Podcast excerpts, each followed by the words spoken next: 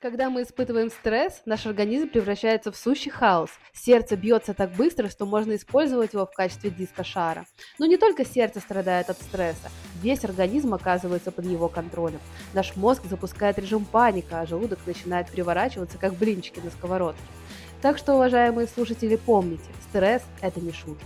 Он может повлиять на каждую клетку нашего организма и превратить его в полное безумие. Поэтому давайте найдем способы избежать этого злодея и сохранить свой организм в здоровом состоянии. С вами Анастасия Смирнова и подкаст со здравым смыслом. И сегодня разобраться в этой теме нам помогут специалисты Live Life. Елизавета Олейник, психолог, КПТ, психотерапевт, Всем привет! Меня зовут Елизавета, и сегодня я расскажу о стрессе с точки зрения когнитивно-поведенческого подхода и Мария Шостак, специалист в области психосоматики. Здравствуйте, меня зовут Мария, и я сегодня хочу поговорить о стрессе с точки зрения психосоматики. Давайте разберемся в терминологии, что такое стресс в вашем понимании. А стресс, в моем понимании, да, я отталкиваюсь от э, доктора Хаммера, когда, который считал, что стресс негативно влияет в том случае, если он протекает внезапно и изолированно, и драматично. Внезапно, значит, человек не ожидал, что это произойдет.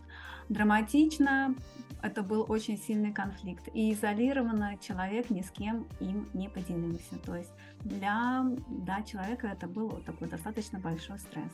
Ну, а если отталкиваться от концепции э, Ганса Селье, который впервые ввел это понятие как стресс, стресс это, другими словами, напряжение, да, напряжение, которое вызывает у нас различные негативные реакции, и его э, все это напряжение можно поделить на две такие условные части: дистресс и эустресс, то есть стресс, который э, затяжной и такой э, непереносимый, не, э, стресс, с которым мы не можем справиться своими силами долгое время и который очень разрушительно на нас влияет.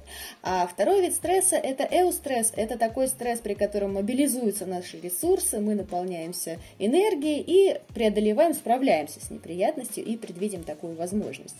Очень интересно, что у стресса есть две стороны медали. Он нам помогает, и он же разрушает наш организм. Но если мы будем использовать только эостресс, при котором мы чувствуем себя супергероями и готовы справиться с любой трудностью, хорошо ли это будет для нашего организма?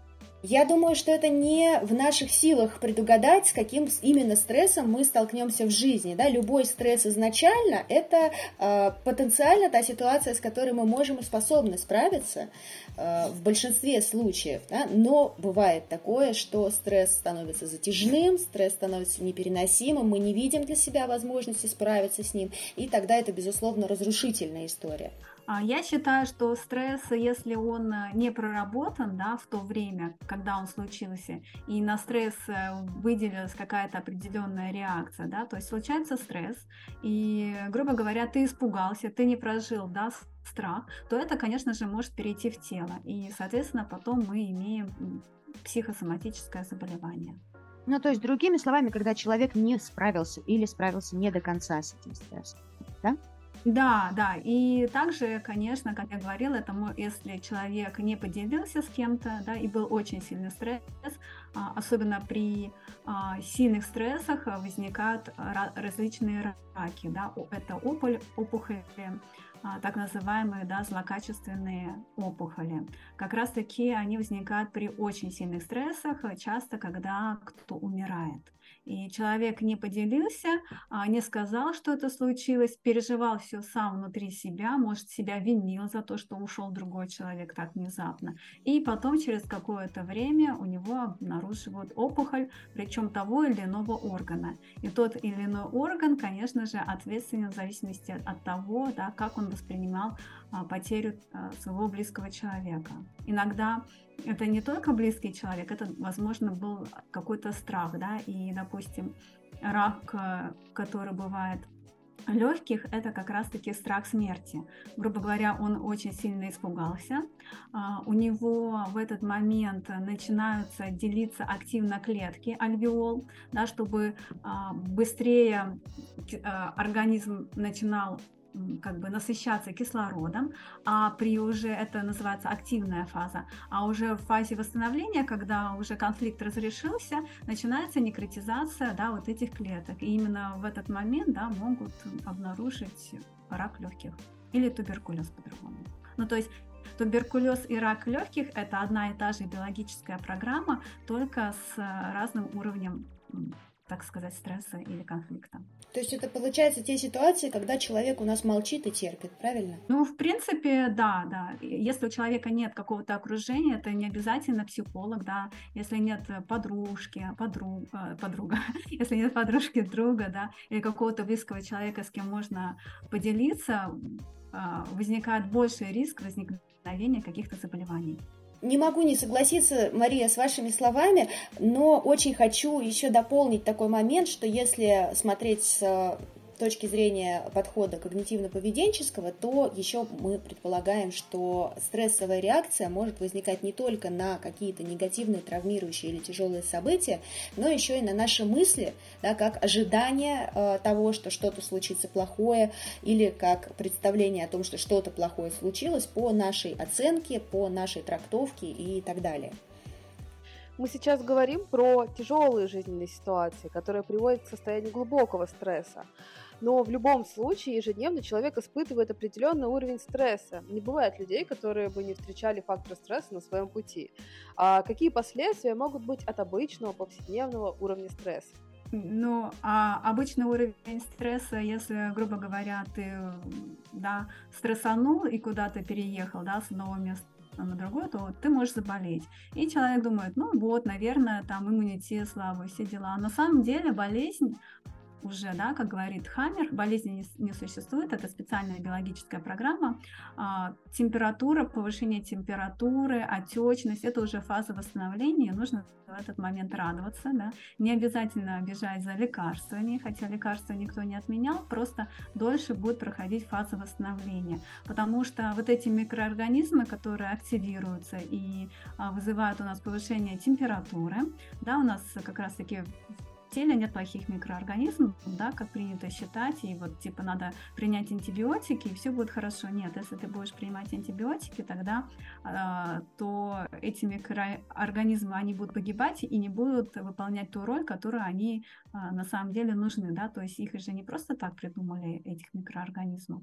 Вот, и таким, а, что я хотела, какая, какая мысль, да, самое главное, то есть уже на фазе восстановления, когда ты болеешь, у тебя поднимается температура, ты оттекаешь, это вот фаза восстановления, называется она так называемая а, горячий период, да, есть холодная фаза, это активная фаза стресса, когда у тебя практически ничего не болит, ты стрессуешь, да, у тебя там может быть пониженный аппетит, бессонница, ты стрессуешь, но у тебя ничего не болит. И фаза восстановления, когда как раз-таки уже появляется температура и появляется отечность. Это вот да, на примере обычной болезни. Здесь очень хочется, наверное, добавить то, что вот, э, Анастасия, к твоему вопросу о том, что у каждого из нас есть какой-то свой э, привычный, скажем так, уровень стресса, и то, что для одного человека является э, нормой, да, для другого будет э, действительно таким серьезным стрессом, да, а для кого-то это будет уже тем стрессом, с которым он может даже и не справиться. И, э, наверное, то есть тут для каждого ситуация будет индивидуальна в том смысле, что когда наших ресурсов хватает, да, когда мы а, начинаем заболевать и когда мы уже находимся вот э, в этой вот э, холодной фразе, э, фазе, прошу прощения, про которую сказала Мария. Правильно я понимаю? Да, про холодную фазу это фаза стресса, совершенно верно. А уже а, горячая фаза, ее так часто называют, это фаза восстановления, как раз когда часто обнаруживают какие-то болезни, да, и что-то начинает болеть. Часто начинают болеть как раз-таки в фазе восстановления. Конечно же, все зависит от того, а, к чему это относится, к какому конфликту и какой орган э, ну, задействуется. Потому что мы, когда а, зарождались, мы зарождались из трех зародышевых лепестков. Это ткани разные, они называются эктодерма, энтодерма и мезодерма. Да? И в зависимости от того, какая ткань поражается, то таким и образом протекает активная фаза стресса и фаза восстановления. То есть там либо идет изъязвление да, на активной фазе стресса, а на фазе восстановления уже наоборот а, начинается прирост тканей, потому что на фазе стресса было изъязвление, и это ну, некротизация ткани, да, типа каких-то ранок, а уже как, например, гастрит. Да? Кстати, гастрит – это территориальный конфликт, э, грубо говоря, он возникает, если у тебя а, конфликт с кем-то, с кем-то знакомым на одной территории, да, и часто возникает гастрит желудка, потому что желудок пытается изъязвить а, все то, и, а, он изъязвляется, потому что образуется вот этот а, сок, да, как бы, а, чтобы быстрее а, все из желудка выбросить, все ненужное. А, потому что во время территори- территориального конфликта самое главное, что нужно бороться с противником. И если а, человек воспринимает другого человека как противника, то и самое главное, ему нужно будет бороться. И появляются язвы, и часто очень у студентов, которые живут в общаге, они э, многие страдают гастритами именно из-за того, что они живут все на одной территории, и каждый воспринимает друг друга как противника. Это пример, да? А есть, допустим, а, наоборот, а, другая какая-то, да, не другая, а вот а, другой зародышевый лепесток, да, который наоборот, сначала он прирастает ткань, а потом уже в фазе восстановления идет некротизация, да, избавление от этой фазы, как я вот приводила пример а, с, с раком легких либо туберкулезом. Удивительно. То есть я правильно поняла, да, что вот что касается заболеваний, связанных с желудком, получается, что э, имея конфликт с кем-то на одной территории находясь, да, э, человек э, может испытывать такой регулярный стресс, да, и у него активируется, насколько я поняла, симпатическая нервная система, да, и э, это как раз и приводит в результате вот к таким плачевным последствиям, да? Да, а, правильно, да. Начинаются изъязвляться стенки желудка для того, чтобы справиться с этим стрессом, с, не стрессом, а с ситуацией, потому что он э, рассматривает другого человека как противника. А мы все, да, можно сказать, э, животные, да, в биологическом плане мы животные. И в биологическом мире, да, если бы а, одно животное жило с другим, да, и оно бы делило вместе территорию, то, конечно же, оно бы с ним дралось каким-то образом. Таким образом, то есть специальная биологическая программа, они все имеют э, какой-то смысл, да, то есть не просто так, э, там где-то изъязвляется, там где-то начинает нарастать ткань, это все сделано для того, чтобы мы эволюционировали и чтобы мы выжили. То есть одна, mm-hmm. как бы, один, один и тот же смысл, чтобы мы выжили. И чтобы ты мог выжить, ты должен драться. А чтобы тебе драться, изъязвляются стенки желудка, потому что на э, сытый желудок ты не можешь драться. Ну, то есть, да, как получается, когда у нас при каком-то э, видимом и реаль, реальном стрессовом факторе, да, активируется наша симпатическая нервная система, мобилизуются все ресурсы нашего организма, чтобы мы могли сражаться, мы могли там убежать, да, и нам некогда заниматься пищеварением, размножением, чем-то еще, и мы находимся в таком э, очень мобилизованном, активированном состоянии, но ведь мы не можем находиться в нем очень долго, да, не можем находиться в нем постоянно. Именно поэтому, если не разрешить разрешить конфликтную ситуацию, то будет проходить фаза стресса, фаза восстановления, фаза стресса, фаза э, восстановления. Будут проходить рецидивы, да, пока человек не решит эту конфликтную ситуацию, пока он либо не переедет, либо там не даст да, как бы всем понять, чтобы к нему не подходили и не обозначить свои, да, границы. Хочется разграничить интенсивность стресса в зависимости от разных ситуаций. Мы разобрали масштабные трагедии, поговорили о базовом стрессе, который нас сопровождает в повседневной жизни. Елизавета упомянула, что у каждого из нас есть э, свой привычный уровень стресса, в котором мы чувствуем себя хорошо, а когда это выходит за рамки привычного стресса, мы начинаем испытывать дискомфорт. Но ведь есть такие профессии, которые предполагают повышенный уровень стресса на регулярной основе. Ну, например, врачи в больницах, учителя, преподаватели, полицейские и другие виды профессий. Как им быть? Ну, они поэтому и очень больные, все эти люди, потому что у них стресса столько, которые зашкаливают, и когда ты начинаешь узнавать о их болезнях, э, часто они все с сахарным диабетом, хотя они все стройные, а, да, и часто они с избыточной массой тела, потому что это тоже, да, как бы э, выглядит более значимым, и тело наращивает как бы дополнительную броню в виде жира. Они все нездоровые, все вот эти бизнесмены, потому что а, тело не обманешь. А, я хочу сказать про то, что, а, ну, на мой взгляд, э, не знаю, насколько там согласны, э, насколько все со мной сегодня согласны в этом смысле, но а, существует какой-то уровень стресса у каждого человека, с которым мы справляемся довольно легко. Например, да, это может быть экзамен по какому-то предмету, про который мы знаем, что он достаточно сложный, но я способен в целом с ним справиться, если я поготовлюсь. Да, я немного стрессую, мне не очень комфортно, мне надо позубрить, посидеть, возможно, целую ночь, но при этом я знаю, что я справлюсь, и то есть вот относительно э, все в рамках нормы. И когда я справляюсь действительно с этим стрессом, я подкреп... э, получаю свое какое-то подкрепление, я получаю свой дофамин, да, как э, э результат да, успешно проделанной работы. И в целом эта ситуация, наверное, остается для меня в прошлом, и она как бы успешно разрешается, превращается в успешный опыт. Но в случае, если а, этот стресс, э, например, затягивается, если он становится регулярным, очень сильным, да, и в какие-то моменты он начинает выходить за рамки, да, того, что для меня является нормальным, естественным и с чем я спокойно справляюсь, да, э, то мы имеем уже патологическую ситуацию, про которую говорит Мария, да, и вот здесь, конечно, очень интересно, что же тогда у нас происходит. А я хочу поделиться своими методами борьбы со стрессом даже не борьбы, а для того, чтобы а, интенсивность стресса снизить. Да? Есть классная техника, это техника дыхания, когда ты перед каким-то волнительным мероприятием начинаешь дышать определенным образом. Техника дыхания по квадрату, то есть ты делаешь вдох на 5 счетов, да, задержка дыхания на 5 счетов, выдох на 5 счетов и задержка дыхания на 5 счетов. И таким образом можно подышать минуту-две, и а, да, автоматически стресс да, как бы снижается меняется. Еще классная есть техника, когда нужно, грубо говоря, грубо говоря найти пять разных цветов в комнате, там, да, ты ищешь. Потом потрогайте четыре поверхности разные, да, это может быть стол, стул, там, да, чтобы они были разные по текстуре. А потом услышать три разных звука.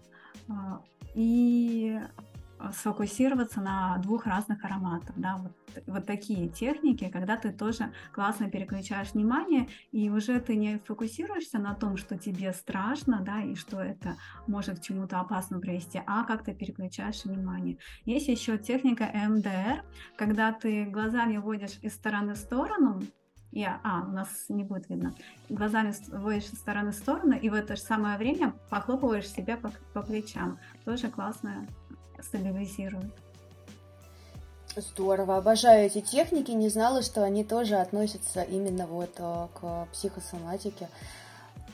Они не относятся к психосоматике. Новая германская медицина, она а, как бы увидела связь между болезнью и стрессом, и конфликтом, и создала пять законов, а техники, с которыми да, я работаю с клиентами, они, естественно, тоже как бы разные из вся, всяких разных других подходов. Да, соответственно, они, как бы, можно сказать, универсальны, и я ими тоже пользуюсь. Интересно, а что это за пять законов такие? Можешь рассказать поподробнее?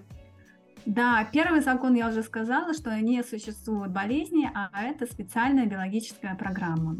А второй закон э, гласится о том, что у нас есть разные а, конфликты, да, есть, э, грубо говоря, конфликт беженца, территориальный конфликт, э, про который я уже говорила, это гастрит, да, и цистит, кстати, тоже относится к территориальному конфликту, потому что выделяется мочи больше именно для того, чтобы пометить территорию. Все с определенным смыслом. А, да, есть э, как раз-таки конфликт расставания, из-за чего происходит наша аллергия. Есть конфликт обезображенности, да, и конфликт самообесценивания. А, да, и как раз-таки вот эти все конфликты, они отображаются а, у нас в мозге, психике и в теле. Да? А в мозге Дирк, э, нет, не Дирк Хаммер, а Хаммер э, выяснил, что все эти конфликты можно еще изучить на компьютерной томографии головного мозга. И там он назвал это очаги Хаммера, а, синдром да, Хаммера, очаги Хаммера, где, а, если сделать снимок, и был как раз-таки а, вот эта фаза стресса, там а, бывает затемнение. А когда уже идет фаза восстановления, то там происходит такое, можно сказать, как опухоль, туда идет тоже водичка, туда приливается, и она уже рассасывается. И если был какой-то очень сильный конфликт, то многим людям ставят, можно сказать, опухоль головного мозга, а ее, по сути, вообще даже и не существует. И если тебя поставили опухоль головного мозга, то не надо бежать и удалять себе полмозга. Нужно подождать, да, когда это как-то стабилизируется. И как раз-таки второй закон, да, специальная биологическая программа имеет две фазы. Активную фазу стресса и фазу восстановления. То, что я вам тоже рассказывала. Да. Фаза стресса, когда обычно ничего не болит, да, и либо если это что-то происходит, но мы не чувствуем, да, потому что из изления, когда изъявляются ткани, мы особо это не чувствуем. Да. Очень чувствительные люди могут почувствовать какой-то зуд, да, у меня чувствительное тело, поэтому я даже и фазу стресса чувствую, я могу почувствовать какой-то небольшой зуд. А особо нечувствительные люди, которые не сильно хорошо знают свое тело, они могут вообще ничего не почувствовать. И третий закон, он как раз-таки говорит о том, что как раз у нас существует, да, вот мезодерма, энтодерма, эктодерма, и каждый а, вот этот наш лепестковый слой а, ответственен за тот или иной а, конфликт. А, например, да? Энтодерма, она ответственна за это слой головного мозга и это кусковые стрессы. Грубо говоря, а, энтодерма – это самая старая ткань в нашем организме. Это был внутренний зародышевый слой. И изначально а, мы были микроорганизмами, закольцованными. И единственная задача у микроорганизмов – это было захватить что-то и извлечь. То есть две вообще как бы, а, как бы функции – захватить и извлечь. Отсюда у этой ткани возникают кусковые конфликты. То есть если с правой стороны он захватывает, то с левой стороны он извергает. А если микроорганизм не мог что-то захватить, у него возникал конфликт куска, кусковой конфликт, и тогда тогда стороны у него увеличивалось, у него а, увеличивалось и становилось больше слизи, чтобы он мог захватить этот большой кусок. Если по какой-то причине он не мог что-то как бы отторгнуть, то с левой стороны тоже а, выделялось больше слизи, чтобы это все исторгнуть. И таким образом у нас как раз э, есть э, некоторые наши ткани, которые под это заточены. Это яичники, поджелудочная железа, глаза, уши, да, это все относится к энтодерме. А, и, допустим, если э, что-то с правым глазом, это значит, что ты хочешь очень что-то сильно увидеть, но не можешь увидеть, да, как бы ты хочешь что-то сильно захватить. Если что-то с левым глазом, то значит, ты что-то не хочешь видеть. Если с правым ухом, ты, значит, очень хочешь что-то услышать, но не можешь услышать. С левым ухом ты не хочешь чего-то слышать, да, как бы. А, существует правило латеральности, да, но вот на вот эту а, ткань энтодерму, которая называется, правило латеральности не работает. Что такое правило латеральности? Это когда, а, грубо говоря, правая сторона тела ответственна за партнера, да, и за человека, который там допустим, брат, э, мужчина, папа, да, это будет а, а, правая сторона, а левая сторона это уже э, мама, да, и ребенок. То есть э, можно еще судить от того, а, с какой стороны тела у тебя что-то происходит, да, можно понять, с кем у тебя конфликт сейчас происходит. Вот. И четвертый закон. Да, это, конечно, очень много и удивительного. Четвертый закон – это то, что все микробы и бактерии в нашем организме не просто так, да, и они выполняют, соответственно, очень важную и нужную функцию. Когда мы думаем, что а, вот там увеличиваются микроорганизмы, происходит опухоль, да, происходит рак чего-то, на самом деле это уже идет фаза восстановления. То есть опухоль – это часто уже… Почему рак обнаруживают часто на последних стадиях? Потому что на первых стадиях ничего не болит. Да? А обнаруживают его на последних уже, когда там чуть ли не четвертая стадия, уже опухоль сильная, это уже фаза восстановления. Понятное дело, что а, некоторые, ну, кто-то идет реже, кто-то не реже, да, но всегда нужно прорабатывать это из психологической точки зрения, чтобы не было рецидива, потому что если не проработать, работать, да, вот опухоль и какой-то рак, то, конечно, это может вернуться.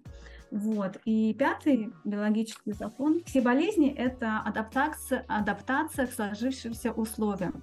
То есть, а, грубо говоря, все болезни, они способствуют нашей эволюции.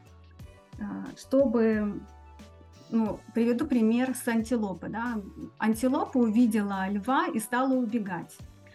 А, она убежала, она спаслась, ну, если, конечно, лев не съел антилопу, она спаслась, она убежала, и, а, соответственно, у нее во время того, как она увидела льва, у нее был страх смерти, у нее там начинаются, да, как раз-таки увеличиваться вот эти а, альвеолы в легких. А потом уже на фазе восстановления она уже убежала, она спокойно расслабилась, у нее идет некротизация ткани, да, и вот этот специальный биологический закон, он как бы, да, ну, естественно, у нее классно и лаконично прошел. У человека, да, если он чего-то испугался, он же не, он может и не убежать от, э, да, как бы от льва, он может оставаться жить, да, в этой ситуации стрессовой. Он может бояться и ходить на работу, или бояться и оставаться там, да, с каким-то человеком. И, соответственно, у него вот эта специальная биологическая программа, она же нацелена на продолжение и выживание рода, поэтому, естественно, а, будет все идти идти в тело и сигнализировать телу о том, что надо пора что-то делать и бежать куда-то.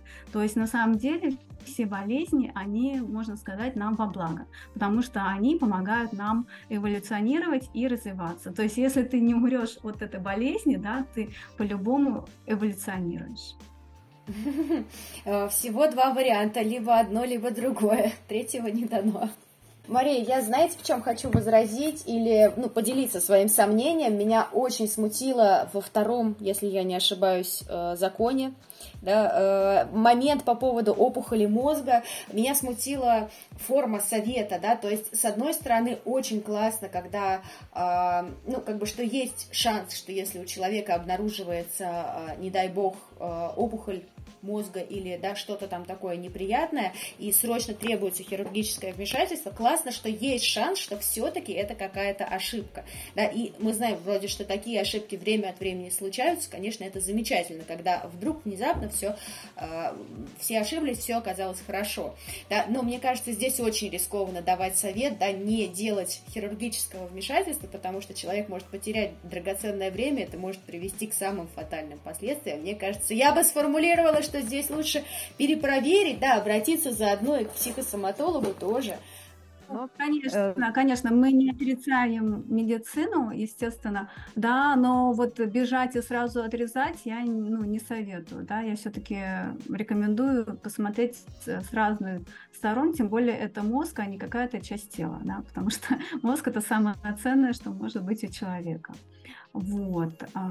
Поэтому только с этой точки зрения, конечно же, а, приходят разные больные, приходят больные, которые уже что-то вырезали да, у себя после онкологии. Но, естественно, они опасаются рецидива и поэтому прорабатывают эту тему с точки зрения еще психосоматики. И я считаю, такой подход, он такой, знаешь, самый целесообразный, когда ты не отрицаешь одно и другое, а когда ты идешь с медицины как бы в ногу. Вот. Поэтому я не против медицины, я просто за как бы такой ну, осознанный подход к ней. Поняла, спасибо большое, Маша. Я э, хотела бы тогда рассказать, поделиться немного о том, как э, концепция стресса, как э, даже не концепция, как проблема стресса прорабатывается в когнитивно-поведенческом подходе, да, и что я здесь вижу общего, да, каким образом пересекаются наши с Марией, может быть, э, пути в терапии, э, в когнитивно-поведенческом подходе мы э, рассуждаем следующим образом, что существуют определенные факторы внешнего воздействия, да, например, у нас может что-то произойти в нашей окружающей среде, не знаю, пойти дождь, случится какая-то катаклизма, проблема, и на это у нас возникают те или иные мысли. Иногда эти мысли бывают автоматическими, и мы можем их даже совсем не замечать, они могут очень быстро промелькнуть, эти мысли могут у нас содержать, получается, оценку ситуации, оценку обстоятельств каких-то или э, что-то еще, да, э, наши представления, прогнозы о происходящем, э, в результате чего мы испытываем те или иные эмоции, да, мы испытываем те или иные ощущения в теле, да, в том числе стресс это может быть да, очень большой, и это приводит к определенным действиям, которые мы в результате совершаем, и э, телесного плана, и действиям, как бы направленным во внешний мир, да, то есть мы можем как сделать что-нибудь там со своим телом, не знаю, почесаться, напрячься, там, скукожиться, спрятаться, так и э, сделать что-то с, например, другими людьми, да, там, убежать, ударить или там обнять, ну и так далее. Вот. И здесь э, получается, да, со стрессом в когнитивно-поведенческом подходе, да, мы придерживаемся идеи о том, что если у нас стресс зашкаливает, да, то э, работать с ним с точки зрения какого-нибудь анализа и рационального рассуждения достаточно бессмысленно, да, то есть человеку нужно какое-то срочное, экстренное решение проблемы. Предположим, он прямо сейчас находится там, не знаю, ну, в ситуации, да, э, серьезной э, опасности или думает, что находится в ситуации серьезной опасности, что, кстати, для нашего мозга приблизительно одно и то же.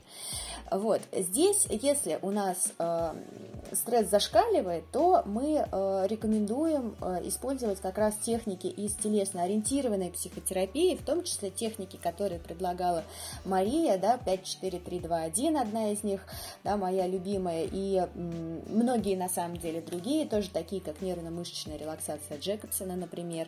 А, техники, направленные на то, чтобы снизить уровень да, тревоги и стресса, да, там, страха, может быть, а, с критического, да, с того, в котором мы ничего толком не соображаем, да, где мы находимся только на рефлексах на одних, снижаем уровень стресса до того состояния, в котором мы уже можем э, рассуждать да, и спокойно мыслить. Там, где у нас уже не одни рефлексы, а уже все-таки наше рациональное мышление ну, работает.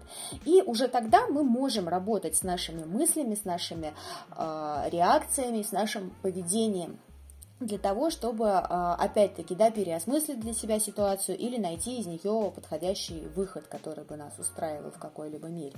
Вот. И на самом деле очень примечательно то, что а, если мы берем как бы стресс как такое периодически возникающее в нашей жизни явление, я считаю а, очень здорово и вообще очень способствует нашему выживанию, что мы можем работать со стрессом как бы через две абсолютно противоположные, скажем так, стороны, да, то есть мы можем заходить с точки зрения рационального мышления и рассуждения, а если по какой-то причине нам это недоступно или нам в этом некомфортно, то мы можем зайти как бы с точки э, зрения можем э, справиться со стрессом при помощи работы с телом, да, и э, это будет ничуть не менее эффективно, чем э, работа с с мышлением. Вот, это, конечно, удивительно, на мой взгляд. И тут очень, конечно, важно, что каждому э, человеку подходит в большей мере что-то одно, наверное, да, и э, важно, чтобы каждый из нас мог выбрать специалиста себе по душе и подход, который больше всего ему комфортен, больше всего откликается. Да, я согласна с тобой, абсолютно точно. И стресс, он же может по-разному проявляться, да, почему человека стресс. Это может быть страх, да, боязнь чего-то сказать, проявиться. Это может быть а, какая-то эмоция, которую он боится проживать, злость, да, потому что ему нельзя проживать злость, и из-за этого он сильно стрессует, он такой весь напряженный, да, как бы мама сказала, что хорошие девочки, да, никогда не дерутся и никогда не злятся. И человек ходит, да, вот в этом зависшем стадии стресса и не позволяет себе проявляться. Поэтому классно очень, а, когда я встречаю таких эм, пациентов, да, я даю им, конечно, телесно-ориентированную терапию, проживание своих эмоций, так сказать, негативных, потому что негативных эмоций тоже не существует, но да, в обществе принято да, делить типа позитивные и негативные эмоции. Такие эмоции, как злость, да, э, даю проживать через тело, когда ты орешь, кричишь, там, ли не рвешь подушки, да, кулаки злости, там топаешь и, в общем, выражаешь свою эмо эмоцию экологичным образом, не на человека, а просто сам собой, либо в лесу, да, а, таком запущенном, где тебя никто не видит, да, но ты разрешаешь себе проживать эту эмоцию. А, страх особо, да, как бы не нужно проживать, да, страх, это можно сказать страх страха, потому что ты боишься того, что может что-то случиться или чего, чего-то не, ну, невозможно случиться, его нужно просто обозначить, увидеть, что он существует, и как-то с ним, да, как бы пережить и пойти дальше. Увидеть иногда, что он рациональный или нерациональный. Если грубо говоря, это рациональный страх, и там бомбит и что-то падает, да, с неба, то, конечно, ты побежишь в бомбоубежище. А бывает такое, что нерациональный страх, ты идешь и начинаешь, да, чего-то бояться, какие-то панические атаки, и тогда, конечно, лучше, да, спросить себя, вообще это рациональный страх или нерациональный. Если это нерациональный страх, да, начать дышать, делать какую-то технику, искать предметы, очень классно помогает при панических атаках.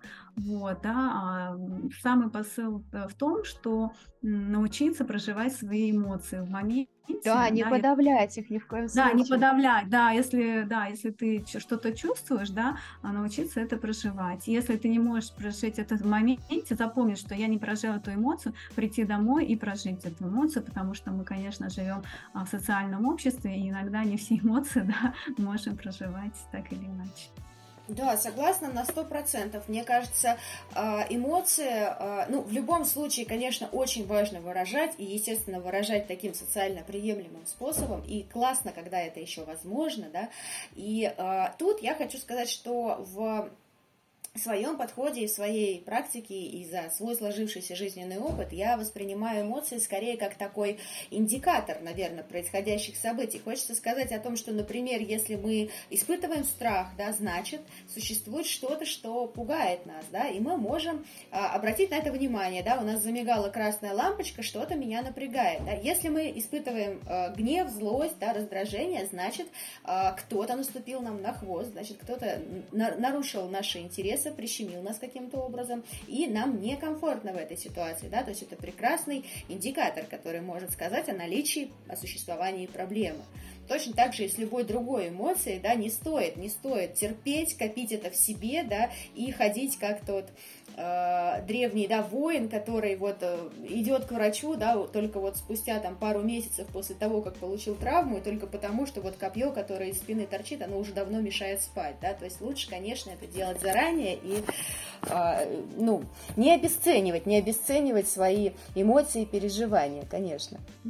Да, согласна с тобой, поэтому, собственно говоря, ну, если человек попал такую ситуацию, что он пропустил вот эту фазу, когда нужно было с кем-то поделиться, да, своими переживаниями, либо прожить эмоцию, то не надо бояться, да, все поправимо, нужно идти к психологу и, а, да, перепроживать эту ситуацию. Часто я вожу в регресс, когда мы перепроживаем эту ситуацию, и таким образом человек избавляется от, этой конфли... от этого конфликта, избавляется от конфликтной вот этой ситуации и больше не наступает рецидивов, человек может э, да, полностью исцелиться потому что уже mm-hmm. нету, да, вот этой, вот этого трека и вот этого напоминания. И почему, кстати, возникает у людей аллергия? Потому что, грубо говоря, когда человек с кем-то расставался, да, это аллергия, это конфликт расставания, цвела береза, да, или он ел орешек, и, а, но он расставался этот момент. И мозг записал, что орешек это опасно, да, потому что это привело к расставанию.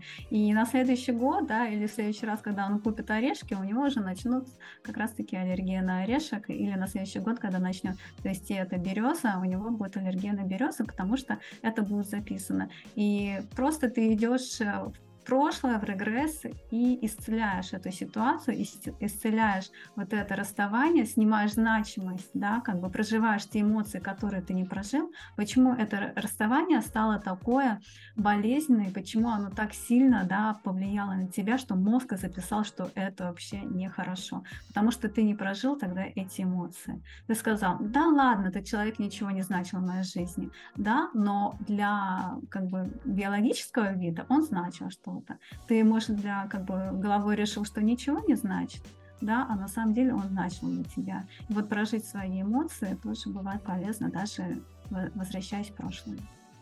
Звучит на самом деле просто потрясающе. Но при этом, да, вот, а если, если наш э, вот этот гипотетический человек все-таки э, не проработал, да, не выразил эту эмоцию, не поделился с кем-то, да, или просто, да, ну, проигнорировал, фрустрировал, как угодно можно назвать, да, то можно сказать о чем? О том, что в результате да, э, эти эмоции, ну, во-первых, они никуда не деваются, да, со временем они имеют свойство накапливаться, вот, и проявляться потом действительно либо в форме болезней, да, либо в форме а, какого-нибудь деструктивного поведения.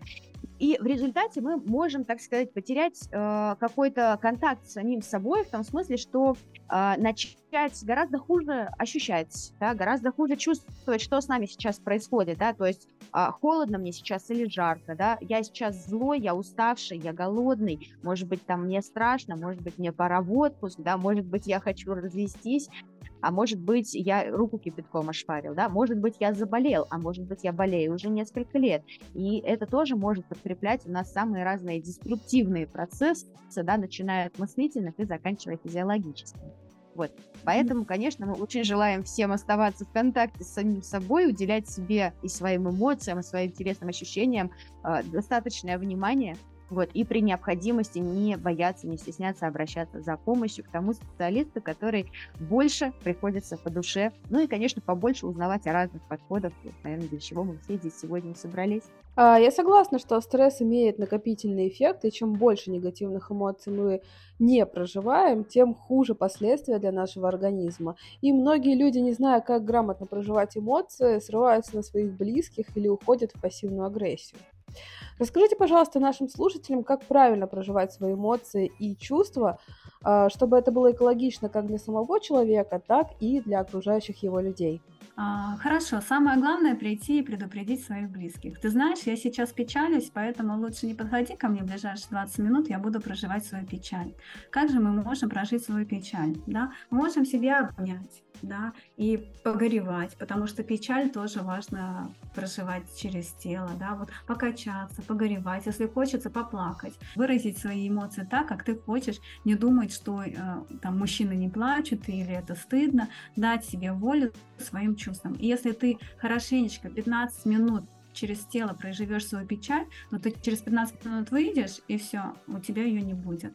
Да, злость, как я сказала, попить э, кулаками в подушку. Если есть груша, побить эту грушу. Сходить в лес, покричать, классно. А, можно съездить э, на озеро, на реку, взять камни, покидать, в общем, чтобы из рук все это вышло. А, есть специальные практики из телесно-ориентированной терапии, которые нужно показывать, да, и аудио сложно это понять, но, в общем, а, узнать об этих практиках, да, и ими воспользоваться. То есть вот эти всякие а, негативные эмоции, как принято называть, нужно просто прожить, не бояться их. Потому что часто почему мы их не проживаем, потому что мы думаем, блин, мы, я сейчас буду печалиться, я же уйду в деструктив, это же так ужасно, это же, ну и когда ты разрешишь себе попечалиться 15 минут, это намного лучше, чем ты будешь ходить и подавлять эту эмоцию, потому что вся энергия будет тратиться куда? На подавление вот этой так называемой негативной эмоции. Ой, а это меня, кстати, навело на мысль о том, что есть действительно у нас такая а, часто тоже не совсем а, конструктивная мысль про то, что надо быть такими глянцевыми, представлять из себя такую позитивную картинку и на самом деле, да, быть не в ресурсе, быть расстроенным или там злиться очень плохо, очень, ни в коем случае этого нельзя делать. Вот, и это на самом деле, ну, конечно, ошибочное э, представление, конечно, все мы люди, и в первую очередь мы должны оставаться людьми. Вот, и только потом уже, если на это хватает ресурсов, можно а, и а, побыть э, фотографией да, на какой-нибудь глянцевой обложке или в Инстаграме. Вот. Ну а с точки зрения а, мышления, да, с точки зрения реалистичного мышления, очень классно сказала Мария про то, что а, стоит предупредить, конечно, во-первых, близких, да, и, во-вторых, а, конечно, очень важно развивать у себя навыки ассертивного общения, ассертивного выражения своих эмоций, да, то есть а, действительно выразить их а, в обществе, в социуме, в семье, на работе и так далее, но при этом сделать это не причиняя вреда другому человеку, да, то есть без оскорблений и прочих каких-то таких неприятных моментов, за которые мы потом можем испытывать чувство стыда. Вот. И мне кажется, что в идеале, конечно, здесь иметь какое-то комбо, да, и уметь э, развивать в себе и то, и другое начинание. Угу. Да, если, допустим, говоря, тебя разозлили и нарушили твои границы, не обязательно идти орать на человека, можно ему сказать, знаешь, мне не понравилось, да, как ты сейчас себя проявил. Мне кажется, ты нарушил мои границы. Да. Не, не согласна, не согласна. Я хочу возразить. Очень важно да. здесь использовать, э, я высказывание, то есть говорить о своем видении ситуации, о своих чувствах. То есть, mm-hmm. ты знаешь, мне ужасно неприятно, я так зол сейчас, То есть не ты, не ты плохой, не ты делаешь неправильно, не твои действия меня раздражают. Я, я расстроен, мне нужен отдых, я нуждаюсь в одиночестве пожалуйста. Да, да, да, да, да, да, да, согласна. Наверное, ты это слишком грубо звучит. Надо для себя увидеть, что этот человек нарушил твои границы и сказать, конечно, через я сообщение. Через я сообщение это да, сам, самый топчик. Вот. И потом, если не хватило да, выражения это, а эмоция злости засела, то прийти домой и прожить эту уже эмоцию да, с помощью телески. А если мужчина, например, э, ну, боится или, ну, в принципе, не может, да, не привык, не приучен э, плакать и грустить, может ли он, например, там, порычать, да, то есть как-то иначе выразить эту эмоцию? Ну, смотрите, когда человек рычит, это все-таки эмоция злости. Печаль это все-таки. Можно грустно рычать или так не работает? Можно, можно похныкать. Да, и когда ты хнычешь, возможно, у тебя и слезы и придут. То есть, если человек вообще как бы никогда не плакал, да, и всегда себя сдерживает, то есть даже а, техники из телесной терапии, когда ты как бы а, а, делаешь вид, что плакать? ты да, да, да. Ух ты, потрясающе, потрясающе. Спасибо. Елизавета и Мария, спасибо большое за такую интересную беседу. Спасибо большое, я тоже для себя узнала сегодня массу нового. Спасибо большое, Анастасия и Елизавета. Это мне тоже было очень интересно, и мне кажется, мы подсветили эту тему с разных углов. Да, действительно, выпуск был очень насыщенный и интересный, и несмотря на то, что тема стресса сейчас а, настолько популярна, что звучит из каждого утюга, на мой взгляд, мы ее осветили совершенно с необычных сторон. Я с точки зрения психосоматики эту тему не изучала. Я, конечно, знала, что повышенный уровень стресса влияет на снижение иммунитета, э, но то, что стресс-факторы оказывают влияние на серьезные заболевания, для меня было открытием. Поэтому думаю, что нашим слушателям было полезно узнать взаимосвязи стресса и заболеваний, и то, что справиться со стрессом можно как через телесные практики, так и с помощью работы с нашим мышлением. А на этом у нас все. Если у вас остались какие-то вопросы, задавайте их в комментарии под этим постом, и мы обязательно ответим на них в следующем выпуске. До новых встреч!